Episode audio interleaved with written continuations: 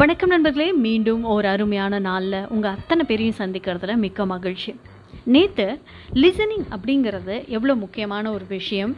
அந்த லிசனிங்கை நம்ம எப்படி பண்ணணும் அப்படிங்கிறத பற்றி நான் பேசுகிறதா சொல்லியிருந்தேன். அதை பற்றின ப்ராக்டிக்கல் இன்ஃபர்மேஷனை தான் நான் இன்றைக்கி உங்களோட பகிர்ந்துக்க போகிறேன் சரி நம்ம நேரடியாக தலைப்புக்கு வருவோம்.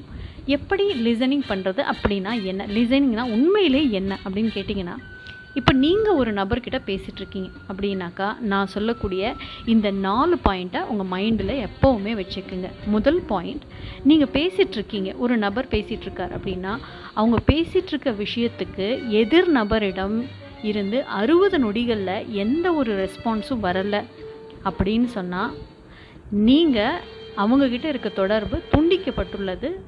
இல்லை நீங்கள் வந்து பேசுகிறத அங்கே நிறுத்திடணும். இதுதான் முதல் விஷயம்.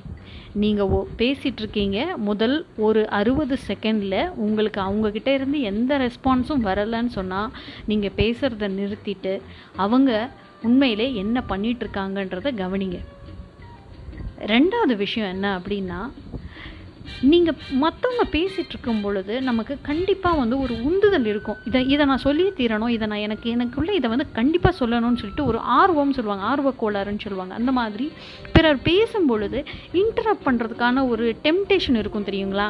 அதை வந்து உங்களுக்குள்ளே எவ்வளவு குறைக்க முடியுமோ அதை குறைங்க முடிஞ்சால் அதை முற்றிலும் தவிர்க்க பாருங்கள் முதல்ல பேச வரவங்க என்ன சொல்லணுமோ அவங்க சொல்ல வந்த விஷயத்த முழுமையிலும் பேசி முடித்த பிற்பாடு நீங்கள் பேச ஆரம்பிங்க. அது ஒரு வாதமாக இருந்தாலும் சரி ஒரு சண்டையாக இருந்தாலும் சரி இல்லை ஒரு ஒருத்தங்க கிட்ட வந்து நீங்கள் ஏதோ ஒரு விஷயத்த தெரிஞ்சுக்கணும் அப்படின்னா கூட ஒரு கேள்வி மோட்லேயே இருப்பாங்க சில பேர் பார்த்தீங்கன்னா அந்த மாதிரி இல்லாமல் அவங்க சொல்ல விஷயம் வந்த விஷயம் முழுசாக பேசி முடிக்கட்டும். அதை முதல்ல மொத்தமாக கேட்டுக்குங்க. இது மகாபாரதத்தில் கிருஷ்ணர் வந்து அர்ஜுனன் கிட்ட செய்வார். அர்ஜுனன் அவ்வளோ புலம்பு புலம்புவார். நான் எப்படி வந்து என்னுடைய அப்பா பெரியப்பா என்னுடைய சொ எதிர்த்தாப்பில் இருக்கவங்க வந்து என்னுடைய சொந்தக்காரங்க என்னுடைய ரத்தம் அவங்கள எதிர்த்து நான் எப்படி போராடுறது அவங்கக்கிட்ட நான் எப்படி சண்டை போடுறது அவங்கள எப்படி நான் கொள்வது அப்படின்னு சொல்லி அவ்வளோ எமோஷ்னலாக புலம்பல் பண்ணுவார். புலம்புவார். அதை வந்து கிருஷ்ணர் நடுவில் தடுக்கவே மாட்டார். முழுமையாக அவர் பேசுகிற அத்தனையும் கேட்டுட்டு அதுக்கப்புறம் கிருஷ்ணர் பேச ஆரம்பிப்பார். அப்போது லிசனிங் அப்படின்றது கிருஷ்ணர் பண்ண மாதிரி இருக்கணும்.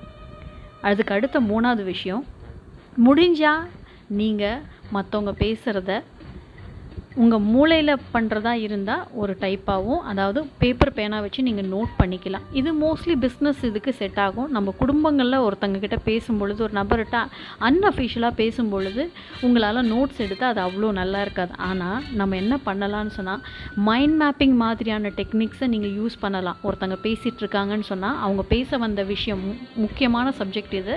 அதர் தொடர்பான விஷயங்கள் இதெல்லாம் இதெல்லாம் இதெல்லாம் சொல்கிறாங்க அப்படின்ற மாதிரி உங்கள் மூளையில் வேர்ச்சுவல் யூஸ்வலாக நீங்கள் வந்து பாயிண்ட் பை பாயிண்ட்டாக அதை நோட் எடுக்கலாம். ஏன்னா எந்த பாயிண்ட் எப்போ சொன்னார் அதுக்கு நாம் என்ன சந்தேகம் இருக்குன்றத தெளிவுபடுத்தக்கூடிய ஒரு பிக்சராக அது வந்து அமையும். நாலாவது விஷயம் ஒருத்தங்க பேசி முடித்த பிற்பாடு நம்ம பேசணும் அப்படின்றதுக்காக அவங்க சொன்ன ஒரு பாயிண்ட்லேயே சில பேர் பிடிச்சிட்டு நிற்பாங்க. நீ சொல்லிட்டு இருக்கும்போது இந்த விஷயம் சொன்னல நான் நீ பேசி முடி நான் இதை கேட்கணும்னு வெயிட் பண்ணேன் அப்படின்னு சொல்லுவாங்க. சில பேர் லிட்டலாக இந்த மாதிரி பண்ணுவாங்க. அது போல் பண்ணாதீங்க.